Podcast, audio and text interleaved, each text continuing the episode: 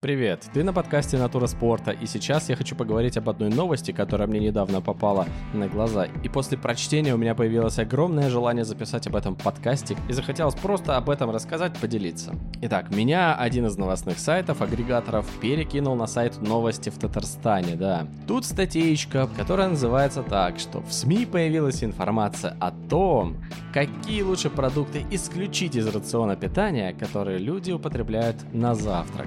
Да, именно так называется статья, хотя сам заголовок мне дико не нравится. Когда я с ней ознакомился, я просто обалдел, насколько за идиотов считают людей.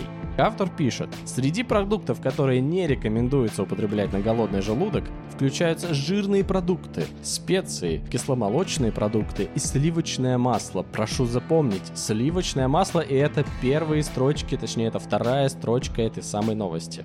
Далее написано, эти продукты могут вызывать раздражение желудка, поэтому лучше их не употреблять на голодный желудок. Лучшим вариантом завтрака считаются продукты, богатые белком и клетчаткой. Клетчатка помогает снизить уровень холестерина в крови. Да Ёма, холестерин это как красная тряпка, это как маркер для людей, особенно старшего возраста, что все, с холестерином нужно бороться. Если об этом упоминается в статье, то надо максимально следовать рекомендациям, чтобы, не дай бог, холестерин не повысился, а наоборот снизился. И также автор пишет, что это улучшает работу кишечника, это про клетчатку, а белок важен для поддержания мышечной массы и обеспечения ощущения сытости на длительное время. Да, звучит, конечно, очень забавно. Про энергию, на то, чтобы у тебя энергия была в течение дня, никто ничего пока что не говорит.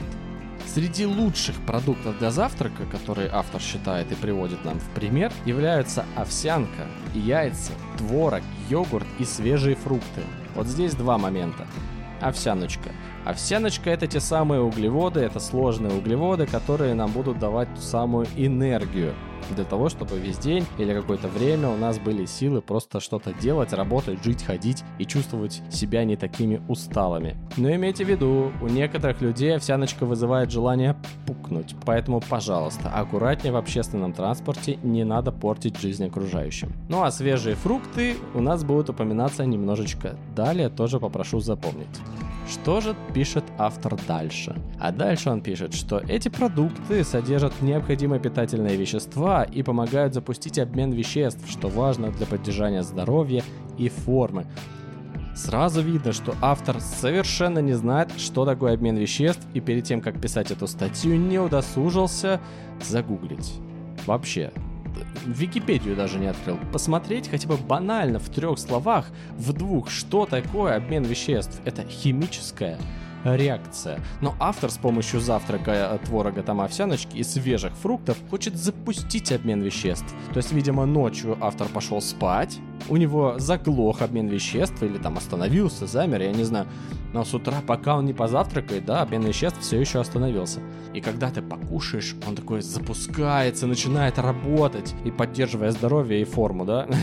Я не знаю, как автор это у себя в голове представляет, но это бред. Это просто бред. И люди же, когда это читают, они в это верят. Им просто мозги промывают, а такие авторы, которые не знают, о чем пишут. Ну ладно, ладно. Далее автор у нас упоминает мясо и пишет, что мясо, как и другие тяжелые продукты, не рекомендуется употреблять на утренний завтрак, поскольку человеческому организму нужно тратить очень много энергии, чтобы его переварить.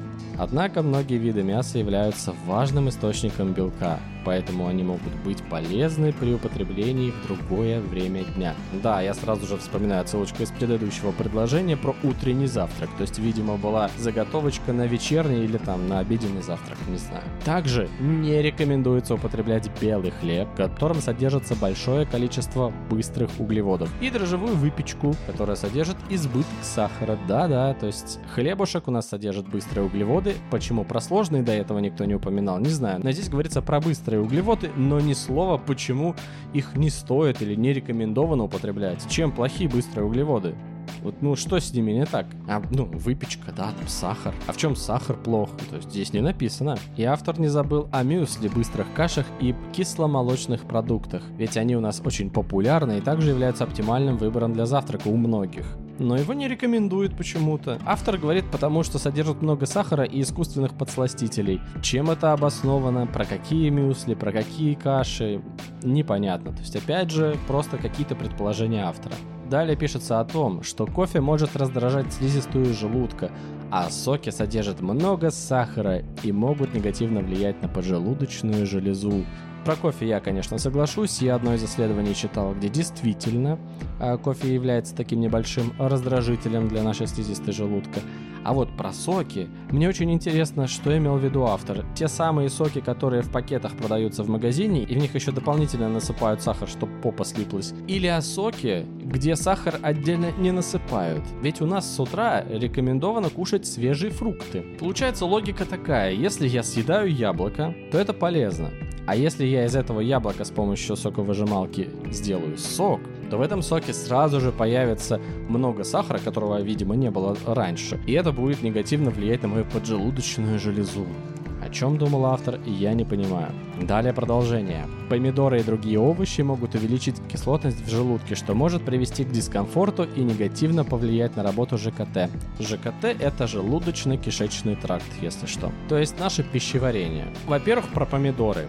Помидоры – это на самом деле ягода, которую некоторые считают фруктом, но все называют овощем. И также упоминаются другие овощи. Ну, например, вот мне в голову приходят огурцы, допустим, да? То есть если мы скушали огурцов, то все, у нас увеличилась кислотность в желудке, и капец какой дискомфорт, да? Не знаю, с тем же успехом можно выпить стакан воды и такой же дискомфорт получить, как от огурца. Ну, примерно что-то похожее. Причем не забываем, что огурец это тот же самый источник клетчатки, да? Автор как-то вот тоже несогласованно пишет некоторые мысли. Такое ощущение, что первую часть писал один человек, а второй, не читая первую часть, написал последнюю часть, да, вторую этой новости. Не знаю, не знаю. Ладно, дальше, дальше самое интересное. Автор пишет, что с другой стороны яйца, рыба, орехи и сливочная масло и авокадо являются полезными продуктами для завтрака. Здесь я хочу акцентировать внимание на сливочном масле. Если в первых строчках статьи сливочное масло у нас не рекомендованный продукт, он жирный, он вызывает раздражение в желудке и дискомфорт, и его не рекомендовано употреблять на завтрак, то тут с другой стороны. То есть если ты повернешься на 180 градусов или пересядешь э, на другой край стола, тогда в принципе сливочное масло кушать можно. И по мнению автора, если ты кушаешь с другой стороны, то они содержат необходимые питательные вещества, и в том числе белки, жиры и витамины, которые помогают запустить обмен веществ и обеспечить ощущение сытости на длительное время. Ни слова об энергии, опять запускаем обмен веществ, который, видимо, за ночь у нас остановился, то есть все, химия встала. Химические процессы в организме остановились, мы их запускаем, видимо, по логике автора. И автор еще, видимо, забывает, что орехи это те же самые жиры. Только почему у нас в первой половине статьи э, жирные продукты было вредно кушать на завтрак, да, а здесь уже как бы норм. Но это, а, что я говорю, это же с другой стороны. Вот у меня в голове рисуется такая картина. Прихожу я, значит, на завтрак с утра, вот у меня на столе стоит тарелочка с бутербродом, на нем масло намазано, да, сливочное. Я сейчас не говорю про хлеб, который у нас там упоминался ранее и так далее, вот мы отметим хлеб чисто про масло. Вот я сажусь за стол, смотрю на этот бутерброд и вспоминаю, так, стоп, это же не рекомендовано на завтрак кушать, это надо, наверное, на обед. Потом с другой стороны я обхожу стол, сажусь, беру эту тарелочку с бутербродом, на котором намазано сливочное масло, и понимаю, что это на самом деле очень полезный и рекомендованный продукт для моего завтрака. И с ним я получу жиры, витамины полезные и другие вещества для организма, чтобы запустить свой обмен веществ и улететь в космос, наверное. Не знаю, что я имел в виду автор. А, честное слово, я не знаю, я просто захотел записать на эту тему подкаст. Здесь нету никакого э, сакрального смысла, каких-то суперзнаний. Здесь меня очень сильно раздражает подача. Огромное количество людей читает подобные статьи, и их, да, их миллионы этих статей, похожих. Некоторые статьи противоречат сами себе, как эта статья. Некоторые логики противоречат, эта статья тоже логике противоречит. Некоторые просто конкретно врут и вводят в заблуждение людей, и они вот слышат как маркер про холестерин в крови, да, что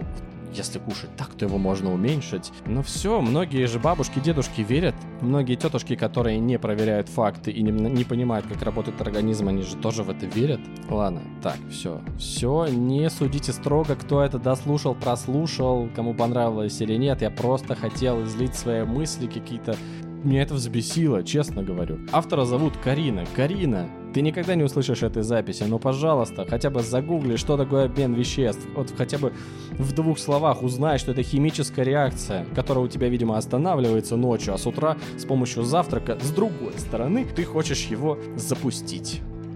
И после этой прекрасной новости я хочу немножечко ложечку дегтя добавить и рассказать о том, что оказывается, что у нас Роскачество-то делает закупки контрольные, и все любители роллов, особенно Филадельфия, теперь расстроены, как и я.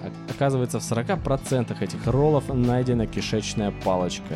И именно так. А самое эпичное, что в 100% всех закупок, то есть в каждой роллине вот этот, которую мы кушаем, любим макать в соевый соус, найдено превышение по количеству микроорганизмов организмов. Это же нарушение?